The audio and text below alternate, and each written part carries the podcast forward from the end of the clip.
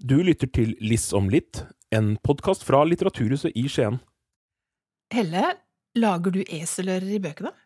Ja, jeg gjør det. Jeg tar eh, Jeg, sånn, jeg lager både oppe og nede. Hvorfor både oppe og nede? Jo, fordi at oppe, det er der hvor jeg er, så langt som jeg har kommet. Og nede, det er når det er noe fint på sidene, når det er noe jeg liker ekstra godt, så må jeg merke det stedet for å komme tilbake. Det var et veldig spesielt system, syns jeg. Ja, men det funker veldig bra.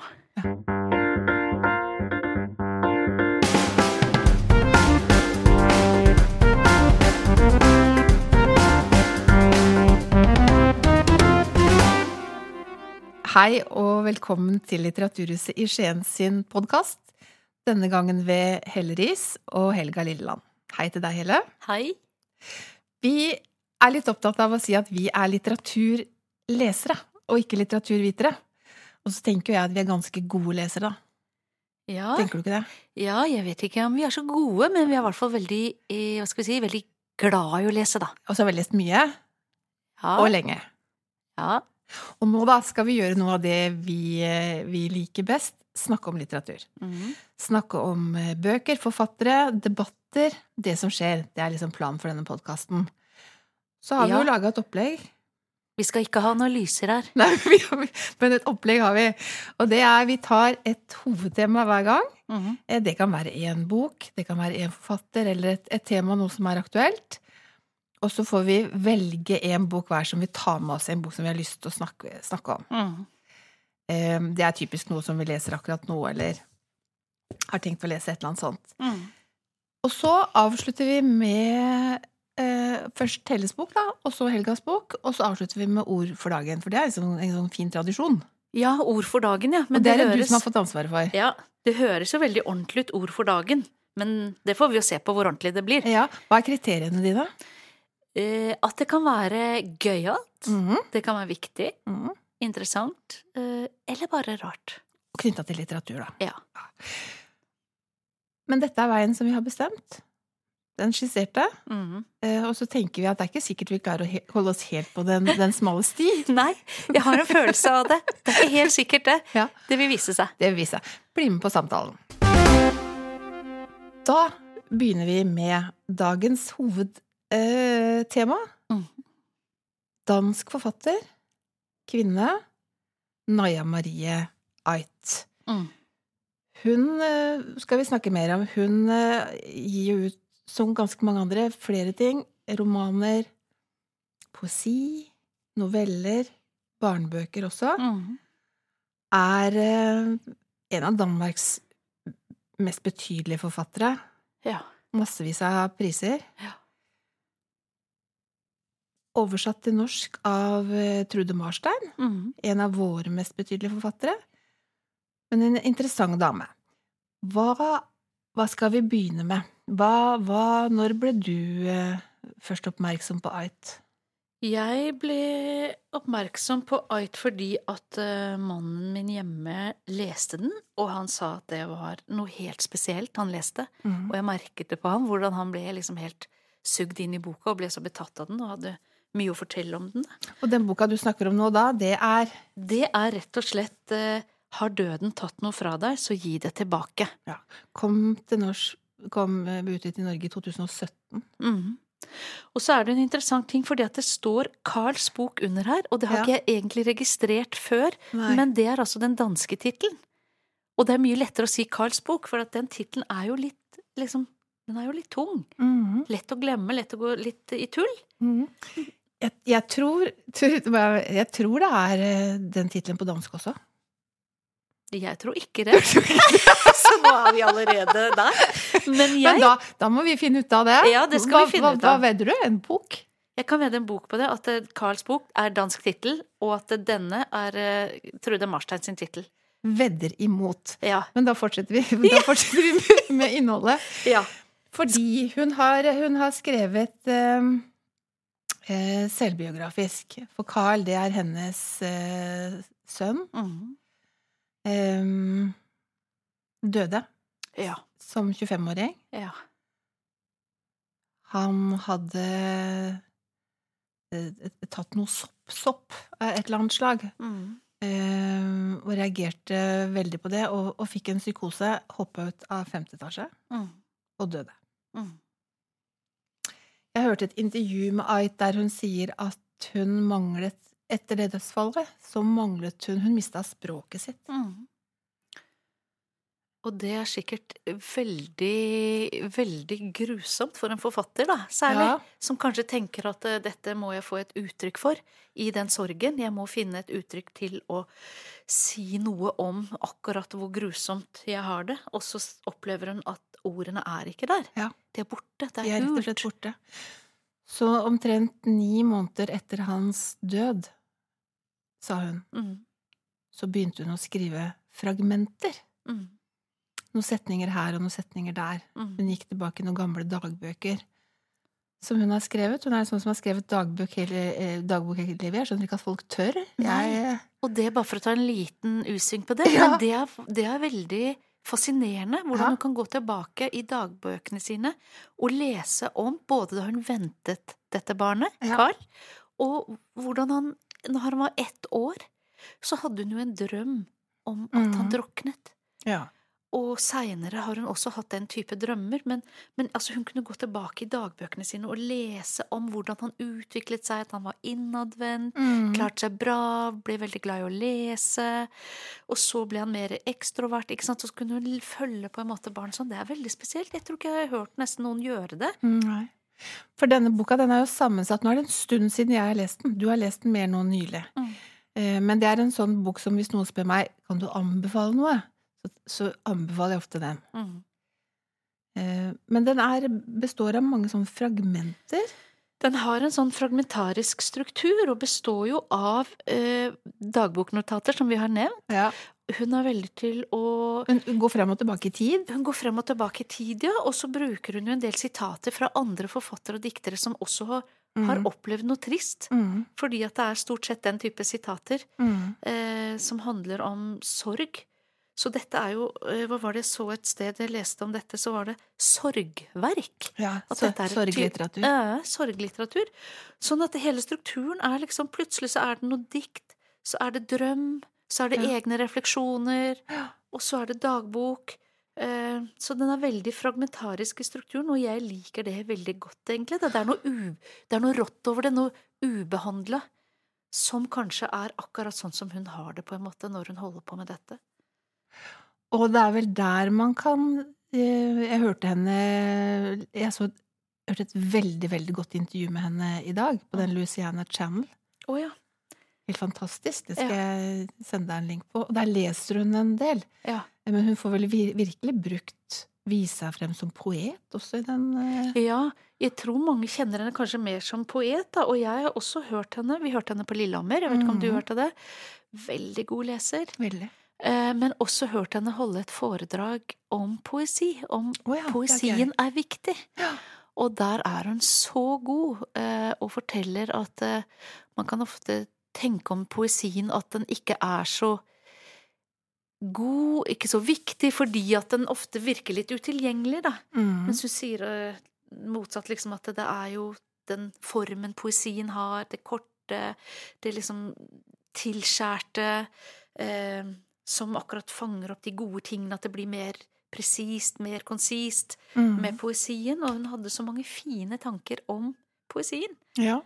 Poesien er mitt tempel, hørte jeg hun sa i det intervjuet. Men, Ja. Akkurat. Fint sagt. Men hvis du skal si litt mer om handlingen, da? Ja, for det for meg som har eh, ikke lest den på en stund, da. Eh, og jeg, jeg husker så godt da jeg leste den, for da satt jeg på et fly. Mm. Uh, da satt jeg på et sånt Ryanair-fly, der man sitter tre stykker sånn trygt inntil hverandre, og jeg satt plassen i midten Ja. og leste denne boka. Uh, og det var altså så Det gjorde så enormt inntrykk på meg. Jeg liksom husker hvordan tårene bare silte. Mm. Og det er ikke vanlig reaksjon fra meg når jeg leser bøker. Og det handler jo ikke bare om at du har en forferdelig dramatisk historie å fortelle. Det handler jo om at du når noen med noe. Mm. Eh, Veldig. Eh, Og så er det det der som jeg syns er veldig sånn Kanskje litt feil ord å bruke i denne sammenhengen, men som er litt sånn effektivt eller virkningsfullt, er et bedre Mhm. ord. Det er hvordan hun gjentar åpningen av hvordan dette skjedde. Ja, dette At- forferdelige øyeblikket. Ja, det familien jeg sammen. husker. Ja. Har du det tilgjengelig? Kunne du ha lest det? Fordi at akkurat Ja, det kan jeg gjøre. Fordi at det For den er møter vi jo flere ganger i boka. Ja, det kommer hun tilbake til, Ja. og så legger hun på litt hver gang, Litt sånn at man kommer litt lenger, Ja. og litt videre i historien. Men er det helt sånn innledningsvis også, eller? Ja, og her er det bare en liten bit, helt ta start, og så blir det lenger og lenger. Men nå tar jeg det lille. Jeg løfter glasset og skåler med min eldste sønn. I andre etasje sover den gravide kona og datteren hans. Utenfor er marsnatten kald og klar. For livet, sier jeg idet glassene treffer hverandre med en sprø og fin lyd. Moren min sier noe til hunden, så ringer telefonen. Vi tar den ikke. Hvem skulle ringe oss så sent en lørdagskveld? Ja, Ikke sant? Og da er det jo dette forferdelige budskapet som ringer. Det er, er det pappaen hans som ringer? Mm. Og dette, dette kommer hun tilbake til igjen og igjen, Ja. og så kommer vi litt lenger, og så er det litt flere personer med, og så får vi høre hvem det er som ringer, og så får vi høre reaksjonene til de rundt. Mm. Til slutt så De ender jo på gulvet i krampegråt og stiller spørsmål hva er det som skjer, hva er det som skjer, Mm. og det er, det er eh, Og så blir vi kjent med Carl, for det tror jeg er grunnen til at den, den har undertittel. Da. Karls er vi jo litt uenige om det. Ja. En undertittel, Carls bok, fordi den er om han, og så er den til han. Hun sa jo også noe om at hun følte at hun ble kjent med han på en ny måte. mm. Ved å undersøke Ja. eh, og gå tilbake, da. Gå tilbake, gå det er jo sitt, det er, Hun bruker jo talene fra brødrene, Ja. som de, de orda de sier til han i begravelsen. Mm. Bruker hun inn der? Ja, og talen fra forfaren bruker hun. Eh, bruker jo, hun snakker med vennene. Mm. Eh, Så her er det jo mange ting som er med å skape denne fortellingen. Mm. Og det er det som gjør det litt spesielt. Og så har hun eh, referanser til annen litteratur som hun har lest. For hun, hun gikk jo til litteraturen der hun satt og hadde mista språket sitt, og så sier hun at hun egentlig også mistet litt sånn tida. Ja. Hun opplever det som en sånn ikke-tid Ja. etterpå. Ja. Eh, og, og kave på en måte. Og så prøver hun jo å lage en eller annen sånn struktur på det ved denne Mm. Og da, historien, da. ja, og jeg, hørt, altså det med, jeg hørte henne også snakke om dette med form, og da lurer jeg på om Mm. denne Når hun snakker om struktur her, på en måte, om det også er litt sånn formsak, da. Hun sier Ja. at det, er så sant du har formen, Mm. så, kommer, så kan du alltid skrive. Men hvis Mhm. du vet hva du vil skrive, men du ikke har formen, så kan du bare fortsette å streve og, og slite og jobbe. Men hvis, hvis du har formen å putte det inn i, og det er vel det hun beskriver litt også da når hun sier at det hun begynte så smått å komme inn i med å skrive bare noen linjer, ikke sant. Så Ja. hun å lete, og så fant hun noe i dagboka. Mm. Og så kommer denne strukturen, da, og da tenker jeg det er Det må vel være litt av formen hun finner, da. Mm. Og så blir jo denne boka sånn med alle disse Du ser jo hvis du bare blar opp i den, ikke sant, så er det plutselig så er det plutselig poesi, ikke sant, og så er det drøm, og så er det store bokstaver, innsmette innsmett eh, ting, og så er det sitater, og så Ja. Så her er det mm, Den er veldig Den er, endrer seg nesten fra side til side. Ja, den er veldig dynamisk og mm fint. Og til den rare tittelen 'Hvis døden har tatt noe fra deg, så gi det tilbake'. Mhm. Veldig Eh, spesielt. Den er spesiell. Den er fra et dikt hun skrev Ja. en gang. Mhm. Hun skrev det da Carl var 16 år, sier hun. Mm. Og da følte hun at det kom, kom hun, sa det, hun følte at det kom til henne, mm. dette diktet. Eh, og at det handla om han. Mm. Eh, det ble lest i begravelsen, hørte jeg. Mhm. Eh, Hun sa på et intervju. Og det er også blitt tittelen på boka. Har du Du har også noe av det diktet tilgjengelig det, det er gitt ut nå, forresten. Har det kommet en bok som heter Poesibok? Ja. Det er dette, den er egentlig gitt ut i Danmark i ja, 2008 eller noe i den duren der. mm. Men kommet på norsk nå. En gjendiktning Mm. av eh, Nå har jeg notert meg det så ikke jeg skal glemme det. Ja. Vi er ikke så gode på navn, Nei. egentlig. Nils Haagensen. Ja, Nils Haagensen. Har du en del av det diktet som tittelen er henta fra? Har noen strofer her på innsiden her. Har døden tatt noe fra deg, så gi det tilbake. Gi det tilbake, som du fikk av den døde. Da den døde var levende, da den døde var ditt hjerte. Gi det tilbake til en rose, et kontinent, en vinterdag, en gutt som ser deg an, Fra hettens mørke. Mm. Fantastisk. Ja. Men du, vi må snakke litt mer om uh, Ait, fordi jeg husker at jeg har lest noe av det før. For jeg har lest den uh, Ait er uh, ja, Hun er litt, litt, eldre enn meg. Hun, hun er 57, noe sånt da. Mm. Um, gitt ut masse.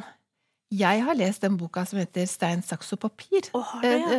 Uh, husker jeg, Ja. da jeg så bibliografien hennes. ja. Men jeg husker ikke egentlig så mye noe av den. Men du har lest den som heter Bavian. Jeg har lest den, ja. Den har fått Nordisk råd. Ja, og kritikerprisen. Ja, ja, ja. Og det skjønner jeg. Ja. For maken til noveller. Ja. Da er det nok bedre at du sier, du sier noe om den, enn at jeg sier noe om den andre. Hva, hva tenker du når du leser den? Eh, jeg tenker at wow, de er gode. Mm. Og de er så eh, Hun sier jo at hun ofte undersøker ting når hun skriver, og i den siste som vi har snakket om nå, da, Carls bok, så er det jo døden, men i de andre bøkene så er det ofte mer sånne allmennmenneskelige ting og Ja. relasjonelle ting. Ja. Og det var veldig tydelig i, i disse novellene, da. Eh, fordi at det, da handler det om familier i er vår tid. 2006, noe sånt? Er den, den er- Ja, akkurat det har ikke jeg notert meg, da, selvfølgelig. Nei. Så jeg er litt slumsete, vet du. Ja, ja, og jeg har notert den, men uh, Men du finner det ikke. finner det ikke. Men det er ikke så farlig. Ja, 2006. Ja. Ja. Og da, da så jeg, jeg har ikke lest alle, alle Nei. de novellene, men jeg leste tre, og jeg, jeg bare syns de var altså så gode. Særlig de to første. Om du bare Du kommer bare sånn rett inn i en familie på sykkeltur. Eh, og den heter Boerberg. Det var veldig lite dansk, jeg skal Ja, ikke gjøre ja, en gang til. Det var pinlig. Bulbjerg. Ja, Ja. ja. Og da er det et De skal til et sted som heter det. Ja. Og så er de på sykkeltur, og så er det det lille barnet de er sammen. Og så er det sånn en varm sommerdag, og de sykler rundt og rundt og rundt og rundt og finner ikke, og gutten blir mer og mer og mer sliten. Ja. Og så eh, Og det kan man jo kjenne seg igjen i en varm sommerdag, ikke sant? Og det er litt sånn Begynner å bli litt dårlig stemning. Hva er det som gjør at de tar det, de novellene? Det er at det er eh, Det skjer noe uventa. Mm. Og så er det et veldig godt språk, som er jo Hun er jo god på det.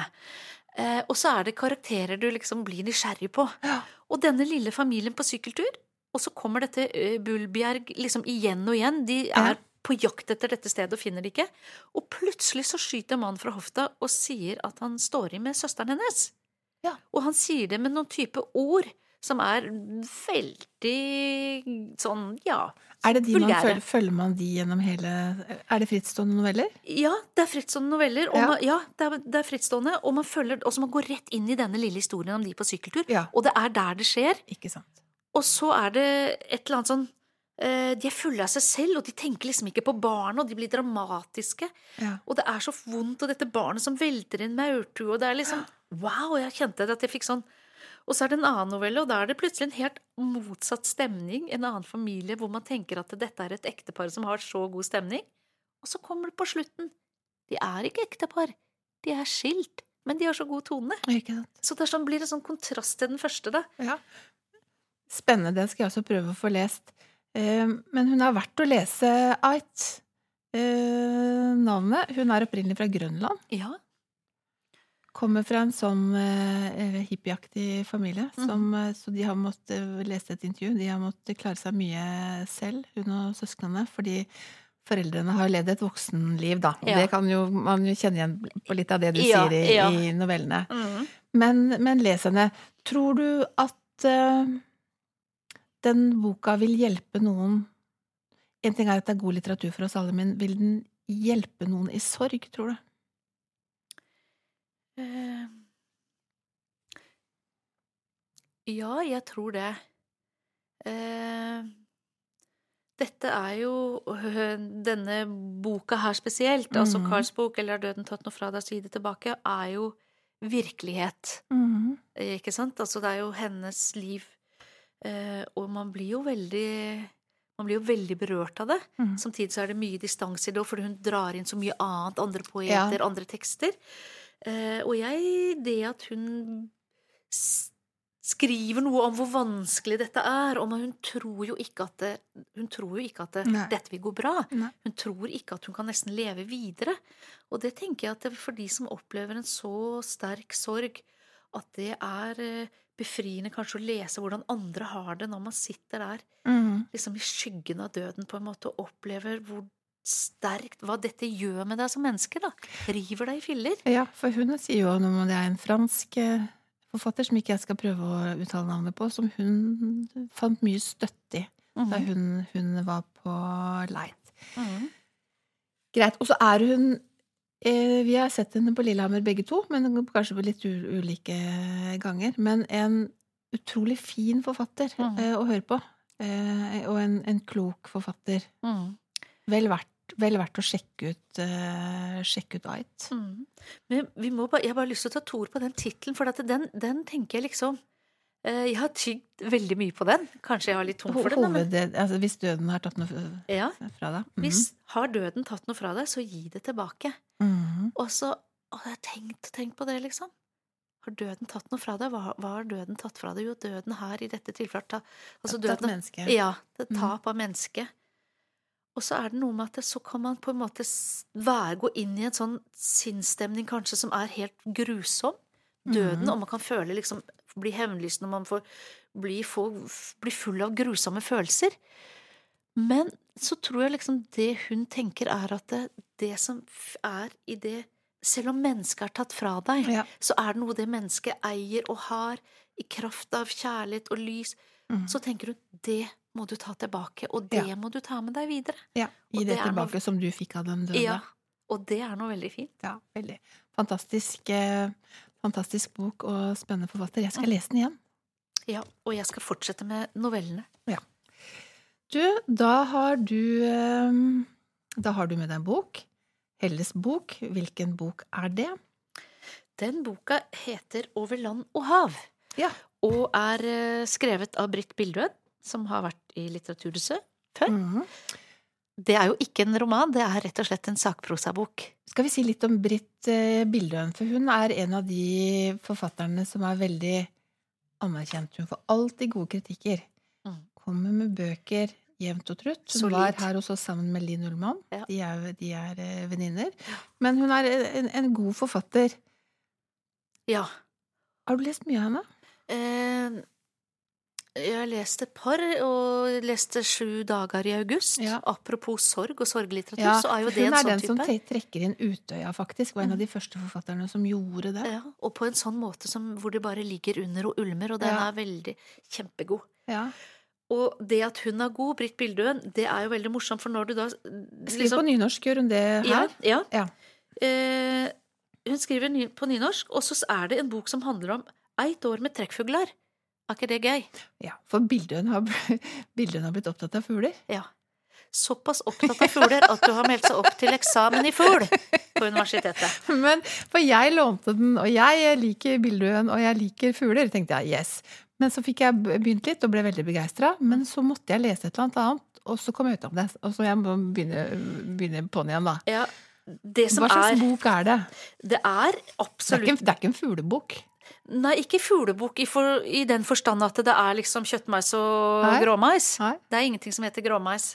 Så, så mye har jeg lært. Men det er nå så. Dette er om fugl, og det er på et ganske sånn uh, litt høyt nivå noen steder. Ja, høyt fuglenivå. Høyt fuglenivå. For Ja. du må huske det at det er mange fugletittere, ulike arter fugletittere. Hun melder seg inn i en forening, og, og det jeg begynte å lese, da, da var hun på sånne fugletitterreiser. Ja, Ja. og det er veldig interessant. Altså, du tenker, mange tenker ja, jeg er glad Ikke i til Børsesjø, liksom. Nei. Jeg er glad i fugl, og så sitter og ser på de som er i buska utenfor kjøkkenet Ja, ja, eller på fat, der, ja, matfatet. Ja. Men hun er såpass Hun er på det nivået at hun eh, reiser dit hvor fuglene kommer fra. For de er jo bare gjester hos oss. Ja. For å ruge litt. Ja. Og så drar de. Drar de nedover, sydover. Og hun dro dit til eh, Marrakech, tror jeg det var. ja. I Marokko. Eh, hvis ikke jeg husker feil. Nei, unnskyld. Hun dro til Spania, og så hadde de en dagstur til Marokko Aha. for å finne fuglen. Og hun fant alle de som vi ser her hjemme, pluss 100 til.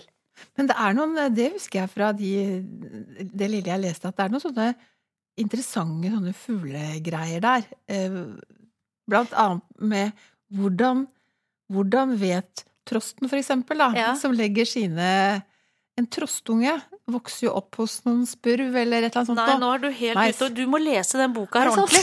For du, nå snakker du om gjøken. Ja, jeg mener gjøk. Ja. Gjøken mener jo selvfølgelig jo Nei, men en, en, en gjøk eh, um, Det må vi si, kanskje ikke alle vet det. Gjøken legger jo sine egg i andres reder. Mm. Sånn at når en gjøkunge blir født, så tror den at den er en meis eller, eller hva som helst annet. Mm. Litt avhengig av foreldrene. Hvordan klarer gjøken å huske sine trekk da? For den har jo andre trekk. Mm. Sånne ting står det om der. Ja, og det er jo en veldig stor diskusjon hvor mye da som er nedfelt, ikke sant, som er, Ja. hva heter det, sånn som hun, altså sånn som alle dyrene har. Ja. Eh, og det, det er en veldig stor sånn vitenskapelig diskusjon, om det er på en måte nedfelt da i gener, holdt jeg på å si, og sånn, eh, Mhm. jeg kommer ikke på det ordet, men du vet, og det er veldig gøy å lese, og det beskriver Britt Bildøen på en veldig god måte, ikke sant, uten at det blir for vitenskapelig, for akademisk. Ja. Men det er mye fugl, og det er mye interessante ting, ting her. Er det, er det litteratur? Dette er det, det er det som er så gøy, fordi at det, veldig mye fagbøker blir kjedelige. Men fordi at hun nettopp er skjønnlitterær, så, så klarer jo hun å gjøre dette interessant. Hun har, det, er, jo en del sånn fun facts, da, for eksempel. Ja. Dompapen er ikke så dum som man skulle tro. Nei. Den kan finne på å stupe ned i snøen og si 'jeg ligger her vinteren over', istedenfor å bruke opp all energien på å fly Ja, I sørover. snøhule, liksom. I en snøhule. Tenk det. Eh, Så det er så mye gøy, og ting du aldri hadde trodd Ja. om fugl. Og bildene har jo også et, et sånt poetisk ganske vart språk i utgangspunktet. Og det merker du også. Hun har også litt sånn sitater, og kan liksom ha litt innimellom her. Eh, på, på disse Kan du by deg på et eller annet sånn fugle, fuglegøy? Noe fuglegøy? Eh, nei, egentlig ikke. Eh, jeg hadde bare lyst til å si at det er jo vår egen Per Ragnar Møkkelub som er eh, illustratør her og laget de fine Det må, tegningene. du, det må vi si. Tegner fra Skien. Ja, veldig flink, og han har tegnet alle disse fuglene. Han pleier jo å tegne ting litt eh, Han har jo mm, mye humor i streken. Er det, er det sånn her, eller er han mer fu- Mm, nei, det er ikke det, kanskje. Det er nok mer for å vise litt, for at vi skal henge med hvilke fugler Altså se litt forskjell på de, holdt jeg på å si. Mm. Det er sort-hvitt-tegninger. Veldig fine. Men dette er mer en bok om på en måte hvor du både lærer om fugl, men også hvor du liksom undrer deg og tenker hvordan kan en fugl fly så høyt? Mm. Og, og så er det da hvilke fugler flyr høyest, hvilke fugler flyr lengst, mm. hvem gjør de rareste tingene, som du nevner med, med gjøken og ja, osv. Blåmeisen flyr eksempel en helt annen retning enn alle de andre. Kan man lese den boka uten å være opptatt av fugler? Ja, fordi at det er så gøy. Det er så mye fun fact. Så det vil jeg si. Ja, men det er, det er en sterk, sterk og klar eh, anbefaling Mm. for Bildøens bok. Ja. Men du er ikke en krysser, da, skjønner jeg? Altså en som driver og krysser av fugleboka, hvilket slag du har sett, eller arter du har sett? Eh, nei, men det kunne jeg fort ha vært. Ja. For da er du mer en sånn der 'jeg liker rødstrupe'-type. Ja, for det, ja, for det, for det er, noe, det er sånn fugletyper. Ja. Hvor mange fugletyper er det vi har? Det er ganske mange. Du har ornitologen som rager høyest, som er den som kan aller mest, og som er fagpersonen. Ja. Så har du en krysser, som krysser av for hvert uh, slag man kan. Mm. Og så har du en klikker, og det er de med telelinsene som sitter da f.eks. i Børsesjø hos oss, Ja, ja. med de svære telelinsene. Ja. Og så har du det som heter på engelsk eh, Robin eh, et eller annet. Ja. Og det er en Rødstrupe. en som elsker, og som bare syns at fuglene er vakre. Vakker, ja. Og jeg er der. Hva er du? Er du det Jeg er sånn? en sånn rødstrupe, for jeg elsker rødstrupen. var den fuglen som gjorde at jeg ble interessert. Ah. Så jeg er ikke sånn som krysser. Nei, nei, men jeg syns også det er gøy når jeg ser noen fugler, så syns jeg det er gøy å finne ut hva slags fugl det er. Mm. Jeg tenker ikke sånn 'oi, pen fugl'. Jeg tenker 'oi, hva slags fugl er det'? Ja da, der er jeg litt òg, da. Så jeg, jeg heller litt opp mot krysseren, bare at ikke er krysser. Ja. Men har du hørt om bombevarsel? Nei. Nei. Du vet at det går bombevarsel når de har sett en helt sjelden fugl. Så Ja. går det bombevarsel i fuglemiljøet. Da sier de Sunnmørstranda. Bombevarsel. Det går ut til hele miljøet. Og så er det alle varebiler og all full bussreise opp dit. Kommer alle med telelinser og alt, alle for å se på dette. Nei, det er, det er, det er et ihuga miljø. Tenk på en, en eh, mann til en venninne av meg. Han kom hjem fra en sånn skogstur. Han var med i disse folka. Og da var han helt sånn blodig og opprevd i ansiktet. Eh, og lykkelig. Ja. Fordi han hadde blitt angrepet av noen ugler når han skulle sjekke en fuglekasse. Det syntes han var så fantastisk. Ja. Så han ble angrepet, ja. Mm. ja. Ja, for da kom ugla ut. Yes. Har vi tid til mer fugl? For jeg hadde en bitte liten fugl. Har du en fugl. fuglehistorie? Vi tar den. Hortulanen. Det er en bitte liten Den er fugl. veldig, veldig pen i fargene. Ja, og den spiser franskmennene med hette på hodet. De drukner den i armagnac og så spiser de den nesten som et rituale. Og det er strengt forbudt. Det blir strengt Er det fuglen forbudt. eller franskmannen som har hette på hodet? Nei. Det er franskmannen som har hette. Og det er nesten litt sånn, de sitter rundt et spisebord. De har feita opp fuglen først, og når den er god nok, fått godt litt kjøtt Det er en bitte, bitte liten fugl, og når den har fått litt kjøtt på seg, så drukner de den i armaniakk Og spiser hvorfor- den som et slags rituale. Gjør de det nå, liksom? De har gjort det, det gjøres i, i hemmelighet fremdeles, og det er strengt forbudt, og det er bare et par år siden det ble strengt forbudt, og det gjøres også i de andre landene, i middelhavslandene. Ikke bra. Vi har en forsker i Telemark som forsker på dette, På, Hort på Hortoland? på Hortoland. Er gøy? Er gøy. Og det er helt fantastisk. Du, eh, da, da Min bok er eh, en litt annen sjanger, da, Ja, vil jeg si. hva er det? Det er ut av fugleverden, og så dundrer vi inn i en eh, blokk hos en pakistansk familie på Oslos østkant. Oi. Dette er en debutant.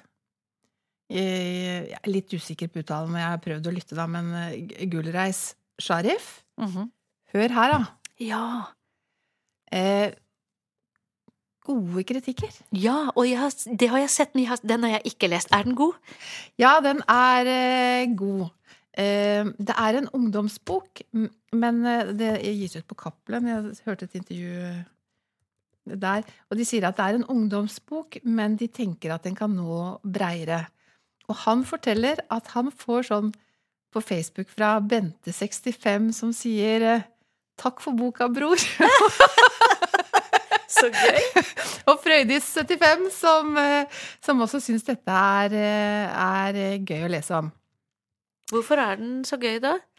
Ja, altså er den ikke bare gøy, for hvis ting er bare gøy, så er det ikke gøy, tenker jeg. Men det er en følger Følger Mahmoud, Mahmoud ja, på 15 år, eh, som vokser opp i en pakistansk familie sammen med broren sin. Sånn at det er, det er hans syn på, på verden Ikke akkurat verden, men mer sånn samfunnet eh, og seg selv og familien hans som vi, vi får med oss.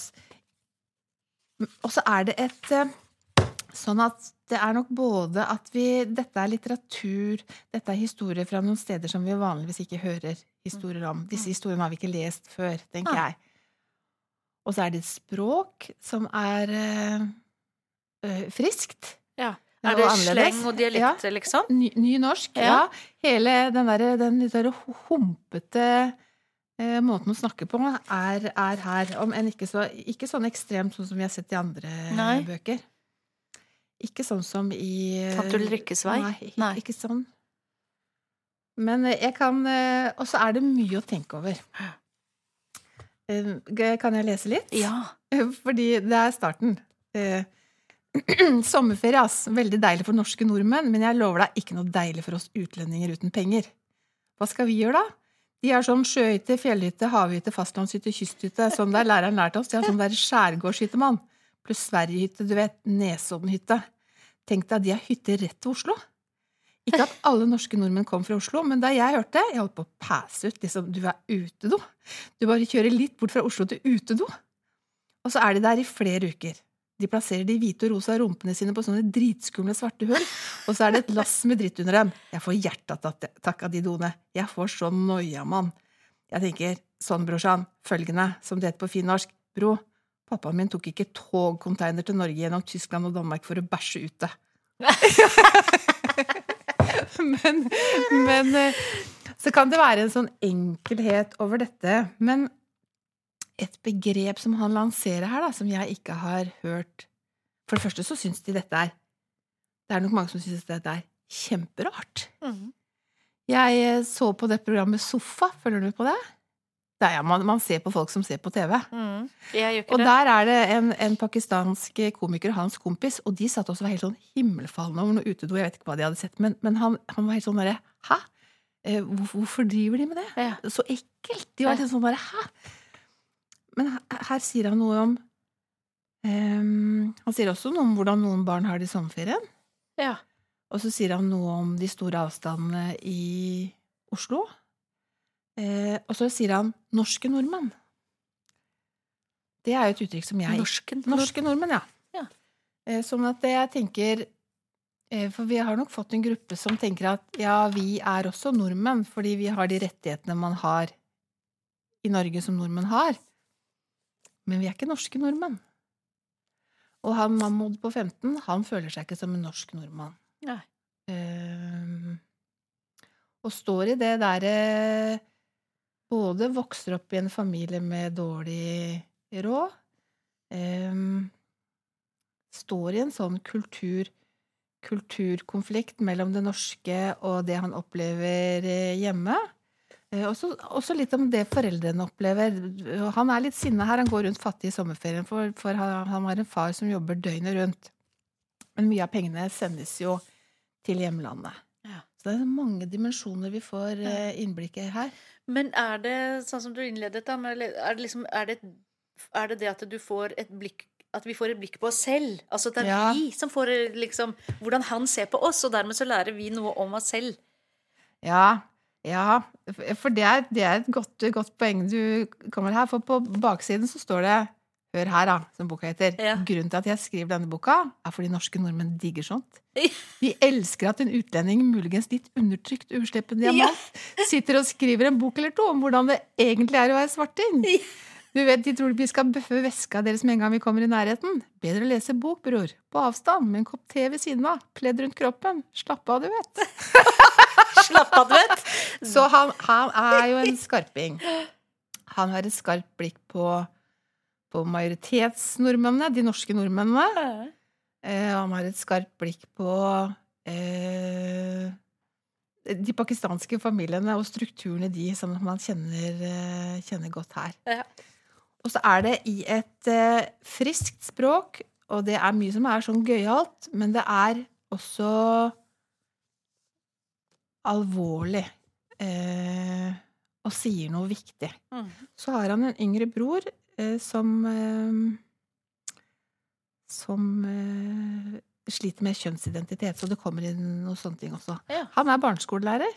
Ja, jeg tror jeg så jeg noe Men jeg har ikke lest boka men jeg tror jeg leste Ja. noe om at når den kom, fikk veldig mye oppmerksomhet. Veldig mye oppmerksomhet, og jeg tror eh, Cappelen tenker at han skal bli en, eh, en viktig stemme. Akkurat. Og det trenger vi, da. Det trenger det vi. er, når du bare leste da, liksom, om alle de typer hyttene, så syns jeg bare så herlig. Ja. Alle de ord Ja, ja, vi tenker på hytte, liksom. Noen over sjøen, noen over fjellet. Men det er jo ikke bare det. Nei, her er det jo Ja, for det er jo det er et arsenal av hytter. Et arsenal av hytter, ja. Og noen vi hadde sånn, og noen vi hadde sånn.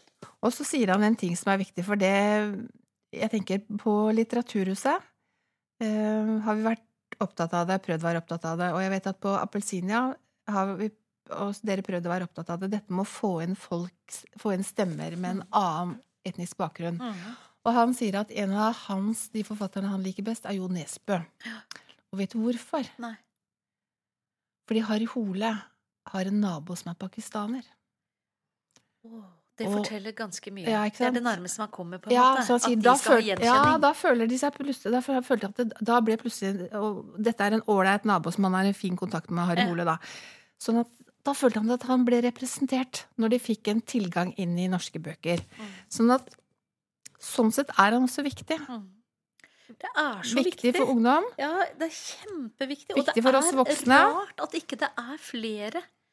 Ja, for Eh, hvor mange er det, tenkte jeg. Det jo Nå er det han som har kommet med denne ungdomsboka. ja. Så har vi Maria Navarro Skaranger. ja, Eh, Seshan Shakar, selvfølgelig. ja.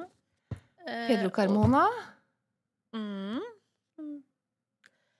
Men har vi noen sånne papel- typisk barne- og unge-forfattere? har, har, vi det? Jeg har de som liksom ligger der og vipper litt i sånn Ja. unge voksne, på en måte. Ja. Men jeg kommer ikke, Ikke på, på noe. barn. Nei. Det er kanskje Det var en som skrev en sånn serie. Hun var jo på Appelsinia. Ja. Ja. Men det er ikke noen sånne markante. Det er noen viktige slam-poeter. Mm.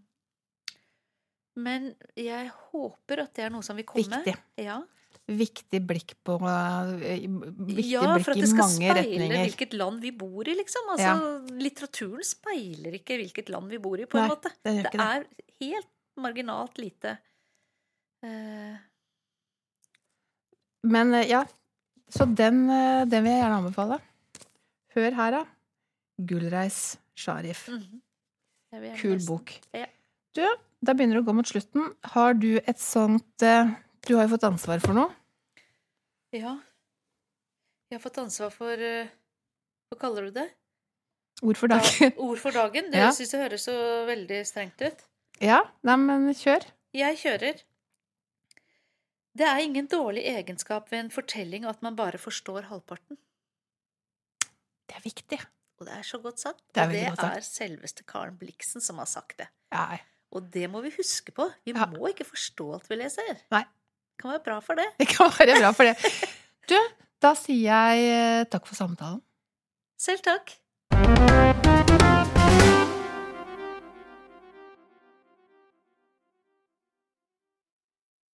Du hørte Liss om litt, en podkast av folka bak Litteraturhuset i Skien.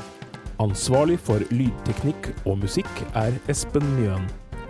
Litt om Liss har blitt støttet av Fritt Ord.